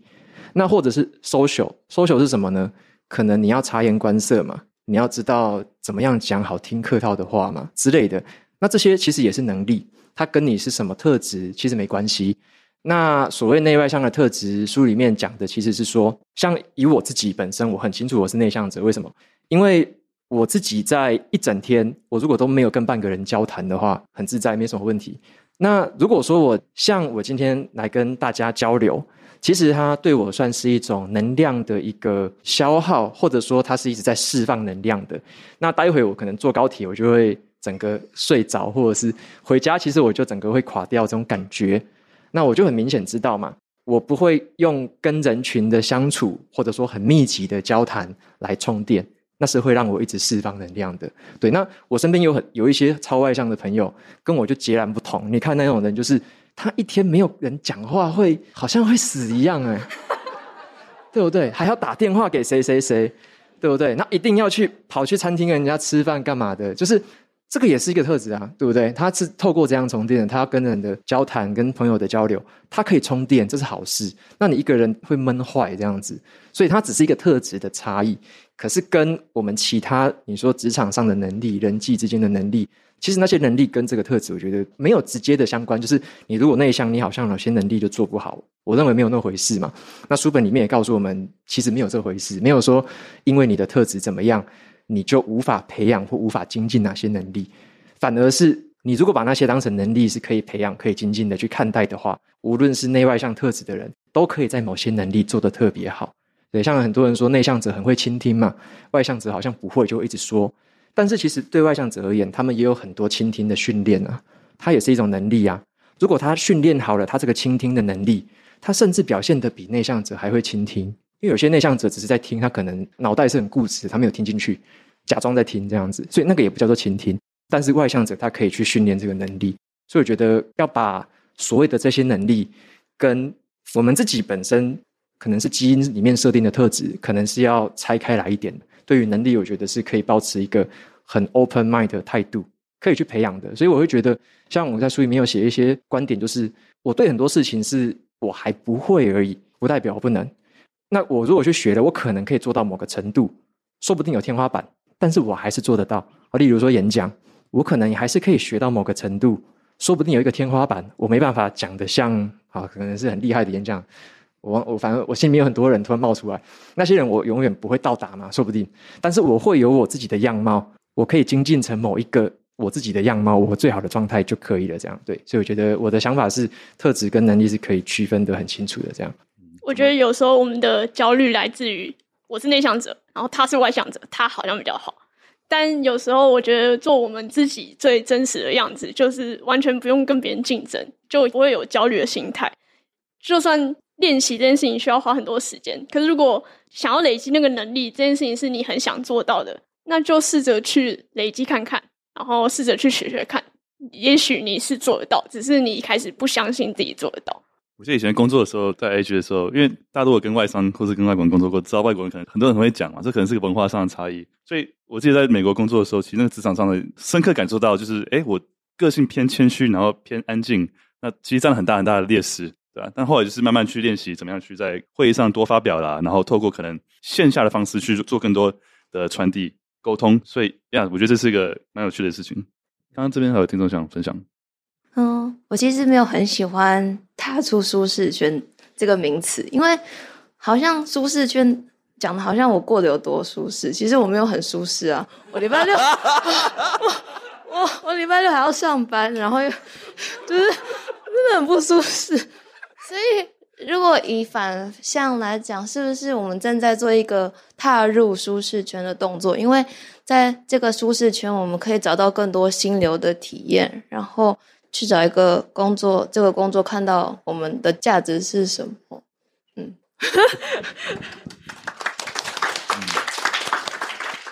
其实很多生活中的选择都是挑战，舒适不舒适也只是比较来的啦。礼拜六要上班，真的蛮不舒适的。嗯，你刚刚讲了一个很大的主题，就是怎么找到自己的价值。我记得瓦金在书上有说一句话，我很喜欢。他说：“梦幻工作不是一个虚幻的行销术语，而是一个人生命中最美好的自我实现。”那我觉得找到自己价值，怎么样去创造价值，就是一个自我实现的过程。那刚刚讲到说，不管自己是内向外向，知道自己什么样的人，什么样的特质，而因此而去做到最好的自己。突然间句点吓我一跳。这句话我不好意思说写，我我刚刚想说我很有共鸣，我在想在讲什么？没有，就是我补充一下 Jacky 分享的这一个，就是嗯，那个价值感。其实我是我也觉得我自己很晚才找到，诶，我是到了大概三十二、三十三岁，我才有点明白我的价值是什么。所以我之前就是我会读书嘛，会工作嘛，就兢兢业业的好好把事情做完。然后就把它做好，大概这样子，然后就很奋力的这样子，然后去争取可能是考绩啊、表现啊这样子。所以我其实，在之前我很困顿，我不知道所谓的什么我的价值是什么，对，我不太知道。但我知道说我是一个很好的呃小员工，是一个很称职的齿轮，可以让我的公司运转得很顺，没有给他带来什么太大的困扰。对，我大概就知道这样而已。所以我其实，在后来。开始有这个自我质疑，就是特别在台南的时候，我特别自我质疑的时候，就是在思考这个问题，就是那我的价值到底是什么？我累积了这么多的工作经验，然后呢，我又刚好有这样内向的特质，又静了下来，又怎么样怎么样？我累积了这些东西，到这个阶段的我，到底是要我发挥什么，或者说我能够再贡献什么？这样，难道我是在一个公司把团队带好就可以了吗？还是？我有其他的事情可以让我的长才再获得其他的发展的，所以我自己是在我认为的很晚的时间，就是三十三岁了。但是前面我是很认真的在生活，就是兢兢业业的埋头苦干这样子。但是也正是因为以前这样子的态度跟累积，它才让我后来有这些能量，知道说好，我可以有不同的方式，用可能 TDC 业用工作的方法跟判断，跟以前学程式的基础的能力去学怎么网站。就是是那一些以前的累积，才有了某一个时间点，诶，可能某种地方开窍，然后开始在尝试新东西的我。对，所以我这边的想法是说，其实它不是说你会去强求那个时间的，我觉得很难。可能每个人的时间轴是不一样的，大家每个人的时间轴是不一样的。或许你现在累积的能量，可能还没有到那一个程度，就是你还没有累积到某一个工作能量，或者说那一个想法可能还没有萌发，所以在这个时候，我觉得也不用慌张，就是持续的把眼前的事情跟技能学好，持续的去做就好了。那那个时候，重点是在于那一些能力跟专业的养成吧。对，那真正你会发现怎么灵光乍现，我觉得那可能是某一个时间点，但是要达到那个时间点，有一个前提是你持续的要抬起头来要去看，然后要去多阅读也好，多看文章，多看影片，跟别人交流，多从前辈的身上学习都是好的。重点就是抬头去多观察，那只要有这个天线，对世界有保持很多可能性的想象，那我觉得你如果持续的认真去累积，去精进自己的话。总有一天，它会在某一个时间点慢慢的成型。那到那个时间点的时候，你耳边就会告诉你说：“诶，你差不多准备好，你可以怎么做了。”我认为是这样。所以那时候我的感觉就是会觉得，嗯，我没有想到那个时间点是什么，但是它就发生。一旦发生了，那个像我在台南开始做这件事情，一旦这个点子萌发了，它就再也停不下来了。我就开始很投入的继续去做，每天六点起来就想要做这件事情，就持续的做，持续的做，就这个火焰再也熄不下来。然后我有点想要离职这件事情，这个点子萌发的时候，因为我要离职是因为什么？就是我认为做这件事情，它更能够发挥我累积了这三十多年来的人生的历练嘛。我认为这个是更有意思、更好玩的地方。所以当我有这个点子出现之后，它就再也熄灭不了。所以我才会之后再透过其他的方式，再去克服自己内心的心魔，说你要不要舍弃那一些？原本你已经得到的成就，你要怎么样舍下那个东西，去转换成不同的样子？对，所以那个是后来在想怎么克服。我自己觉得，刚刚这一段就是书上讲的，就我们通常第一个追求的就是一些外在的成就，但成就彰显的是一个能力证明。但你跟世界的关系，或者是你跟你想要提供价值的对象的关系，展现的才是你人生的意义。可是这个东西也不是一开始就会有。像我觉得，在我的人生阶段，不管是我跟公司的关系，还是我跟读者的关系，都是我还在学习，然后我也还在从大家身上学到一些不一样的想法、不一样的启发，所以我就比较少会去思考说我的价值主张是什么。就是这种东西，感觉要先有一定的累积，包含专业上的累积，或者是知识的累积跟视野的累积，所以。虽然瓦基很快的在很短时间内从找到价值主张到现在所有的成就是时间很短，但是其实前面的三十年也都没有白费，才有办法在很短的时间内找到这些东西，然后真的把想要做的事情执行出来。对啊，你刚你刚刚说就是你在三十岁之后才找到自己的价值，其实觉得这句话你这个讲法蛮有趣的，就是价值这个东西其实是很。很主观，就不代表说你在做这个书之前或做这个 part 之前自己没有价值，而是不同的价值的呈现。那可能某一阶段会有不同的突破，但不代表说你前面在做的事情或是你现在做的事情是没有价值的，right？很多时候是一步一步这样走下去。然后我觉得，其实只要每天你觉得自己有比昨天好，然后有持续往一个方向前进，有认真在过，那就是所谓的一种价值，是自我内在的自我实现的价值。像我现在就是觉得每天很快乐，就是我的价值。就工作也要快乐，生活也要快乐，遛狗也要快乐。大家有有没有现场有没有人已经找到自己的价值？好，大家好，我叫 Juno，然后我是三位的粉丝。然后我记得我第一次接触到瓦基文章应该是 OGSM，嗯，应该算蛮早的。然后后来发现有 Podcast，然后就成为粉丝。然后我是去年加入 Jackie 的淀粉的大家庭，对，嗯，对。然后然后我也有就是拜读 June 的文章，对。然后我今天也很开心可以遇到丽丝，因为是丽丝的粉丝，所以我觉得今天。用了俊的折扣码来我这边非常的划算，对。然后呃，我看书蛮有共鸣的地方是呃舒适圈那个地方。对于舒适圈是什么跨出还是跨入，其实大家都有各自的解读。然后我自己蛮喜欢的是大人学里面说到是扩张，就扩张舒适圈这个说法，感觉是最接近我目前的人生的状态。他是说，你可能呃是把你的舒适圈变得更大一些。我觉得其实某种意义来讲，有点像瓦基说的是另外一只脚跨出去，因为你跨出去，你就会越来越大。然后第二个是在扩张的舒适圈的时候，是否会感觉到痛苦这件事情，我就想到《原子习惯》里面有提到说，你做的每一个选择就是为未来的你做一个投票。那我就会在想，那我在做这件事情的时候，呃，是不是我未来想要成为那个人的样子？比如说我想成为 A 这样的人，那他会不会做这个决定？那如果会的话，代表我的舒适圈就会跟 A 很像，那我做这件决定就是对的。呃，我觉得这是目前我最接近我现在这个年纪会有的一个想法。然后同时也想问三位一个问题，有点像是我个人的一个小困扰。嗯、我会想要在我的社群上分享一些我对一些事情，或者是书本，或是职场上的一些想法。可是我有时候又会很担心说，嗯，我的主管看到会怎么说？我的同事看到会不会觉得这个人怎么这么自以为是？那我可能现在呃有带领小团队，那我的团队的成员，可能我的属下看到会觉得，哦，原来我的主管这样想，导致他们会在工作时对我有些恐惧。对，这有点像是我现在在发表自己的一些言论，或者是想要传达自己一些价值主张的时候，有的一些。怀疑，然后导致我就不敢去分享自己的想法。但我同时又觉得，我明明就是一个很喜欢讲话的人，呵呵，但我怎么现在会因为这些外在的因素，然后导致自己不敢发表？这是我目前遇到的一些困扰。就是很适合 June 分享。我就知道，其实我也一直有这样的困扰，就是我从还没有开始工作就在经营这个账号，但是我就有去想说，那万一工作以后，我要怎么去调整这个平台的方向？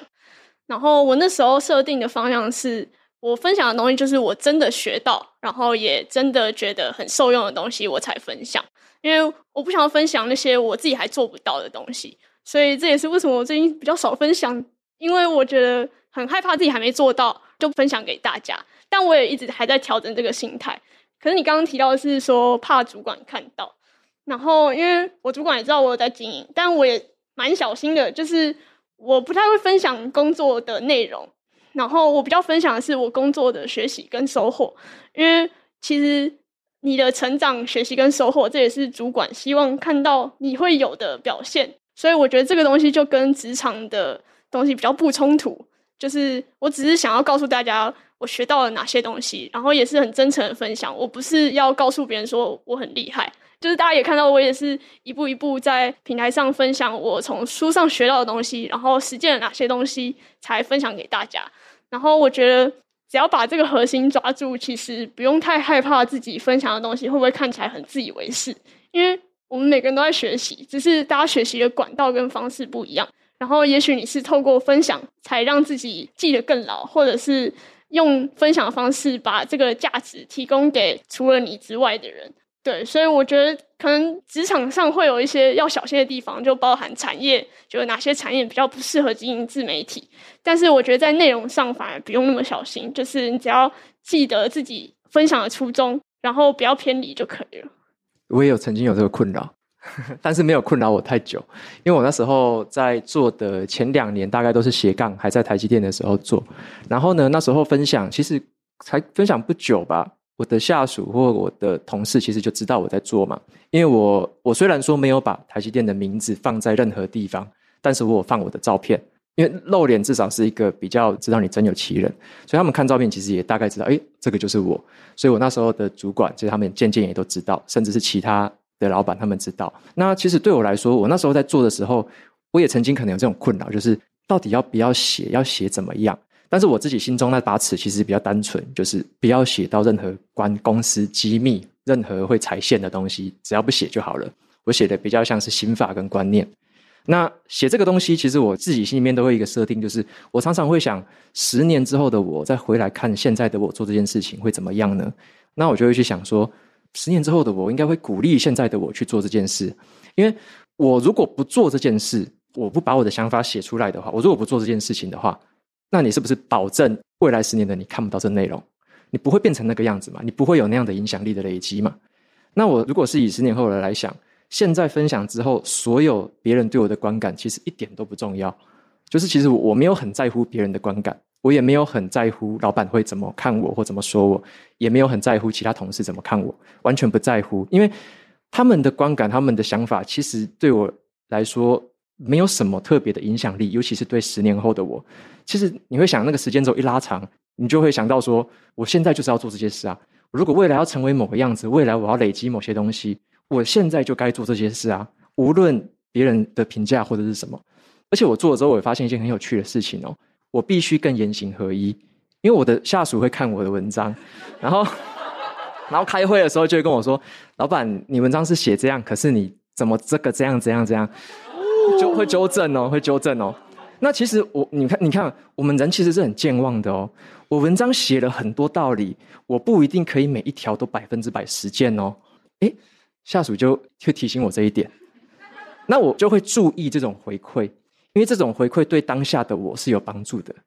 十年后的我来说，我还是会去思考当下他给我这个回馈，他很有帮助啊。我就会去提醒自己，诶，对耶，我好像曾经有这样的观念，我为什么没有去落实？为什么没有这么做？对，所以我觉得那一种来自这样子的回馈，我当下是可以接受的。那如果说你说老板，还是说其他同事，他说，哎呀，为什么他这么闲还可以做这个事情？为什么他这么多时间可以做这个事情？你就会想，十年后的你来回来看，我还能不能活到十年，我都不知道呢，对不对？如果十年后的我还在，那他一定会很庆幸现在的你有把握这些时间，好好的把这些东西做出来。无论当时的人的观感是什么，而且呢，十年后的我会在乎当时的这些人吗？其实完全不会在乎，说不定已经是你人生的过客之类的。所以我不会这么在乎当下的这样子的观感，是因为你只要把时间轴拉长一点，你就会发现你现在其实要做的就是好好把你想做的事做好，然后好好把你的。观念啊，把你想要累积的资产，把数位资产，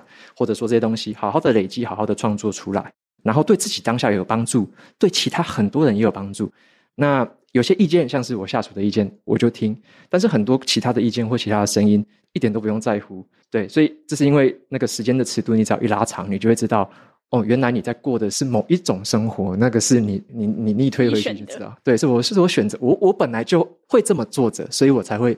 走到未来的某一个样貌，这样就像刚刚说的，就是那只是千分之一、千分之二的东西而已。这样，我超级同意一致性这件事情。就是我在平台上看起来比较有自信，但我其实，在职场上超没有自信。然后每次都被主管说：“你要有更有自信一点，你不是没有东西的人。就是你明明想过那么多，然后简报准备了那么久，为什么讲话这么没自信？”对，然后我觉得这个平台反而变成是一个就是。我在练习的地方，就是包含练习表达，然后练习整理资料，然后回到职场上也是可以应用的东西。所以我觉得，你只要知道你为什么做，然后从这个做完之后可以得到什么，就相对会排除那些杂讯。我蛮认同你们刚刚讲的，就是以前在工作的时候，呃，我们公司比较有趣，因为我们在 IG 工作，然后所以主管都会互相彼此 follow，所以。好恐怖哦！我所有同事都 follow 我的 IG，然后我也 follow 我所有同事的 IG，然后连主管的主管主管的 IG 我会 follow，他们会 follow 我，所以就是完全透明的一个状况。然后呃，所以刚开始我我会觉得好奇怪哦，然后还想说我要不要封锁，就让他们不要看到我的 story，呃，这样我可以过比较自在一点。呃，那他们公司就会鼓励大家说 be your authentic self，在公司带来你真实的自己，鼓励你跟大家分享你的兴趣，你平常下班做什么事情，自然的做自己。那后来发现这样跟同事之间的感情就是也更容易连接。就大家会上班的时候想说，哎，我看到你这个 story，你昨天去哪里玩啊？然后就因此而产生很多的连接。所以其实我觉得这样是蛮好的。然后有句话我很喜欢，就是 Say who you want, be who you are, because those who matter won't mind, and those who mind won't matter。有些人听过吗？就是你做自己，说自己想说的话，因为那些在意的人不重要，然后重要的人不会在意。对，所以其实久了之后也是一个过滤的方法。就是如果这些人会因为你做自己而在意的话，那这些不应该是你身边应该有的人。对，那真正身边应该有的人是。完全不会在意你做自己的人。还有听众想发问吗？哦，好，哇哇，热起来，热起来。是中间连线，就是刚刚有大概有两个让我有啊哈 moment 的感觉。嗯、呃，首先第一个是在讲内向这件事情，因为刚刚有人问说内向是不是要去发掘的，或者是去知道的？我觉得它对我来说是要的，因为呃，我的成长过程当中。有点像是环境赋予我们，就是希望培养成是外向的人。然后我很强，就是从小到大，我都代表学校去参加演讲啊、朗读比赛，所以我以为我自己是一个外向的人。然后我第一个听的就是 Jackie 的 Podcast，是在讲内向，就是《安静》那本书。然后看了这本书之后，就是我才发现说，诶，其实我不是一个外向的人，我是一个蛮内向的人。然后我才能去接纳我自己。那我觉得这件事情很重要，就是它也跟舒适圈有一点关系。比如说，呃，我的老板可能觉得我是一个可以去呃做业务的人，那他推荐我去做这件事情的时候，其实我是抗拒也是拒绝的。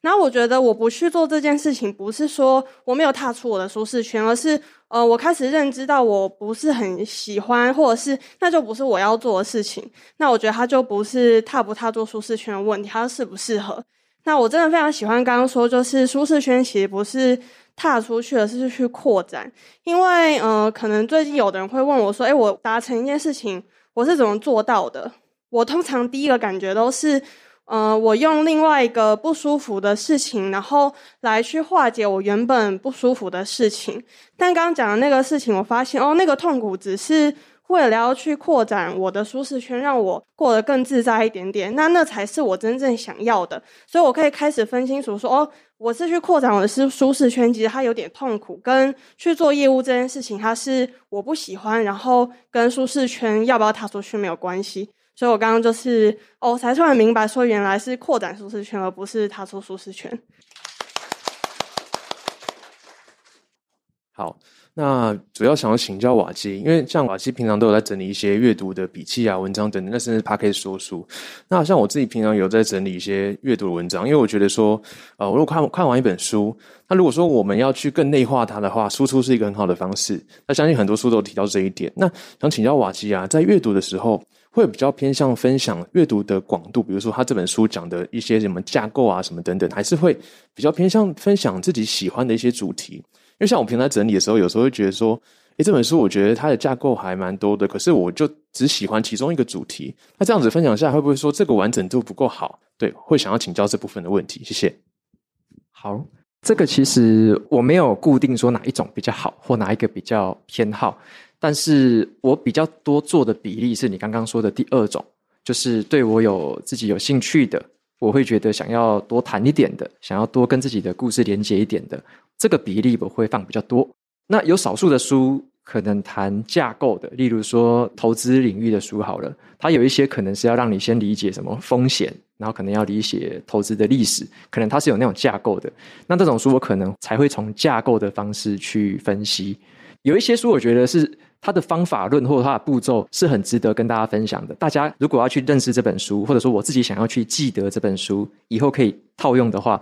记它的架构或步骤，如果是很有用的话，那这种书我会试着用架构跟步骤的方式去撰写、去分享。那如果说这本书它比较偏向于说，它可能有十个、二十个点，现在很多书会这样嘛，它可能有十个、二十个的重点，每一个重点它的含金量也不一定一样。那你可能有一些你觉得完全无感。那你根本不需要去介绍这种书的架构或剖析它，你只要针对里面你有点像在掏金、含金量高的地方，或让你觉得特别改变你观点，或者说给你印象深刻的，去那边去做就好了。所以我觉得，呃，像撰写读书心得，我认为我最主要需要负责的第一个人是对我自己先负责，而不是对读者负责。我写这件事情是先对我自己负责。我对我自己负责，把我的求知欲，把我想要写的分享跟记忆的东西撰写好之后，我分享出来的另外附带的好处是可以利人，那就是对读者负责。那那个是附带的好处，所以在这个前提之下，你总是会先把自己照顾好，然后呢，你同时也可以照顾到别人。那我觉得对于我来说，我不会特别纠结于说，诶，我是不是要对所有的读者全部都负责？其实你无法负责所有人，你只能负责部分的人。而且我想有一个观点是，我无法帮到所有人，但是我可以帮到少数可以被帮助到的人。对，我的想法是这样子，所以我在创作内容的时候，我从来都不会觉得说这篇内容一定是广受好评，可以打到每个人的心里，绝对没有这种事情。它一定只是帮助到，或者说它对某一些人产生共鸣这样子而已。那这样也就很够了。所以我会先把自己的感受跟我要的先照顾好。那刚好大家得到的会是我已经照顾好自己之后所得到的这一个成果，这样子。我记得你是不是有分享过那个什么？刚开始在写的时候，你还要想说要不要加入自己的感想？对对对。然后甚至会有些人说：“哎，你就不要加自己感想嘛，就讲述内容就好了。”那后来觉得说：“哎，你的特有价值就是你可以把自己的一些想法加进去，这样。”所以真的是不能满足所有人的，一定要找到自己的特别的路线跟价值。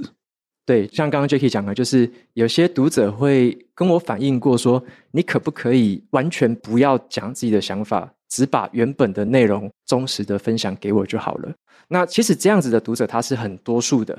有些人是他不想要接触原本的书，他希望说，你能不能帮我短短的时间就整理好一本书的内容？我只要用听的这十分钟的时间就吸收完，那我就听这个服务就好了。他的目标很明确，那你也不该加任何个人的观点给他，因为那不是他要的服务。所以这样子的服务它存在，它也在服务着某一群需要这样子的听众朋友们。那我自己个人类型的这种像布洛格的这种创作，我很明确的是，他是先照顾好我自己，然后刚好帮助到别人这样的内容，所以我就不会对于这样的需求妥协，因为它不是你要服务的对象。对你，你帮不到他，你帮不到所有人，但是你帮得到某些人。那另外一些人呢？他会被其他的服务帮到。所以我自己的心态是蛮佛系的，大概就这样。所以他会找到他要的。那如果他找不到，也是很可惜，是他的课题。这样，这不是我的课题。但是我可以引导大家说，诶，有不同的管道、不同的服务可以使用。这样。好，大家好，我是文玲，然后也是三位的粉丝，也是淀粉，耶、然后我觉得，呃，想分享就是有一个很有共鸣的是建立晨间习惯这件事情，因为早起是一件很困难的事情嘛，对。然后我有实践这个计划，实践了一年，然后很有感觉，因为呃，我们有一群就是伙伴，我们在每周一、三、五早上六点都会起来读书。对，然后我觉得刚刚听瓦基，因为我一直很好奇，到底瓦基怎么能够做到一个人就是连续这样早起，连回新竹老家都在早起，就很有事这样。然后，刚刚听完，原来瓦基的思维他是比较偏理性派的，就是我先设定目标，然后我再重新调整信念，然后做到每天早起。但是感性的人没办法。但我发现我们这边有一群感性的人，他可以持续早起，是来自于说他现在开始试着做看看，就是我早起了，然后我的感受是。哇，我好厉害哦！就是早上的空气很美好，然后我早起读完书，我还有好大的时间可以做很多我想做的事情。然后别人还在睡觉，然后我就在做呃学习的事情。哇，我真是个狠人！就是类似这种方式，感性人他会喜欢早起，所以我觉得这件事情，然后也帮助大家就带来越来越有自信。然后再来想问的是，因为刚刚有提到一个问题已经解惑了，因为我在跟很多人聊，呃，比如说我们都上班族啊，然后想要做一些。创业啊，或是自媒体，就是大家普遍都会遇到两个困难。就第一个困难就是在意别人的眼光。然后刚刚瓦基有谈到那个很感动，就是重要的不是别人怎么看你，重要的是你十年后怎么看自己。那第二个困难是情绪的问题，就是很多人他会遇到一次性的低潮，他就不起来了，或是常常会低落，然后就不做了。所以想问看看三位，就是你们在遇到逆境或是遇到心情不好，怎么去处理？好，谢谢。哇，这好问题哦！我想一下，我自己是有在嗯那本书是《人生胜利圣经》里面有找到一个方法，是收集快乐罐，就是你每天有发生一件快乐的事情，就把它收集起来，写在纸条上，然后收集在罐子里面。然后你低潮的时候，就一张一张拿起来看，就会回想起那些让你快乐的瞬间或者是时刻，然后就会让自己再振作起来。然后我的做法是在 Notion 上建立一个。有点像照片墙，就是如果你今天很快乐的话，就把能代表那个时刻的图，可能是讯息的截图，然后可能是 IG 追踪数的截图之类的，就把它贴在那，然后一整年就会有一个很完整的照片墙，然后里面都是嗯你自己觉得很满足、很幸福的时刻，代表他们的一些图像这样。然后我觉得用图像化的东西，就是会帮助你记得情绪。就是等于帮自己找一个可以支持自己的方法。对，我觉得遇到低潮的时候啊、我觉得要看低潮的原因什么。哎，对？很多时候是太累吗？还是你在做的事情不开心，或是遇到一些事情是你控制之外的事情？但那很多时候我常会想，就是说，哎，就是遇到低潮的时候，回到当下，然后或许去尝试一些冥想，可能问问自己，就说，哎，我现在低潮的原因什么？然后为什么这种感觉是我可以改变的吗？如果是不能改变的话，我能不能怎么样去接受它？如果说可以改变的话，我怎么样去可以改变它？然后慢慢去有一些计划性的去改变它，但觉得有时候就是可能大家做事情，这世界很很很复杂，right? 很多时候很多事情发生，你可能无法预料，或是一下突然冲击很大。我觉得这是一体两面，就是你快乐的时候，你一定会有一些低潮跟难过的时候。那我觉得遇到的时候，就是告诉自己说，this too shall pass，就这一样会过去的，right? 因为我们人生低潮过多少次，经历过多少挑战，那我们现在都走到今天，都这样过来了，right? This too shall pass。那我觉得相对，其实同样在遇到事情的巅峰，可能事情过得很顺的时候，你也要记得说，this too shall pass，right？就是你以为自己好像过得很顺啊，然后想到什么就可以得到什么的那种状况，其实，诶，久了之后也会 pass，对不对？所以我常常告诉自己，就 this too shall pass，不管是低潮，或是有时候是真的太忙，然后太多事情发生，会让我很 overwhelm，我会觉得 oh my god，我现在太多事情发生，我可能抵抗不了。那我就可能会告诉自己，我之前好像也分享过，就是就是会 meditate，先回到当下，然后把心情平静。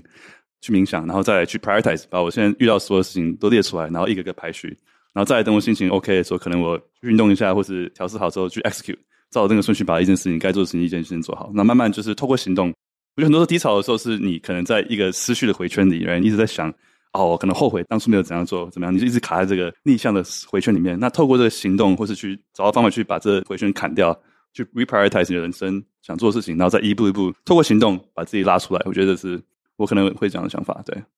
我自己的话，我其实跟刚刚有一个观念很像，我都会想比较久以后，就是比较久以后。回来看我当下的情绪，那我就不会强迫自己说特别，例如说正向思考，说我现在一定要回复原本的情绪或者是什么。我会觉得，就是像你刚刚说的，有高有低，有高有低，它一定是一个必经的状态。就像我在之前在做的过程，一定也有遇到那种网站当掉，隔天又被老板骂那种感觉，就突然那种很多重的。挫折或很多重的那种压力，心情会不好，一定会发生的。就是你只要从长远看，你一定会有很高很低、很高很低的。那那只代表什么事情？代表说哦，你很幸运，你那时候可以经历到那一个很低的地方。就是我会抽离啦，就是我有一个习惯，是我会用英文跟自己对话，呃，安慰我自己，就说哦，现在你是在经过某一个过程，然后呢，你就体验一下这个情绪，因为这个情绪有点难得，有时候你可能不会再有了。你回去你，对你想要体验就不会再有。你就经历一下，所以我有时候我就真的完全就是不想动的话，那我有时候也会放纵，我就跑去买巧克力冰淇淋吃，这样，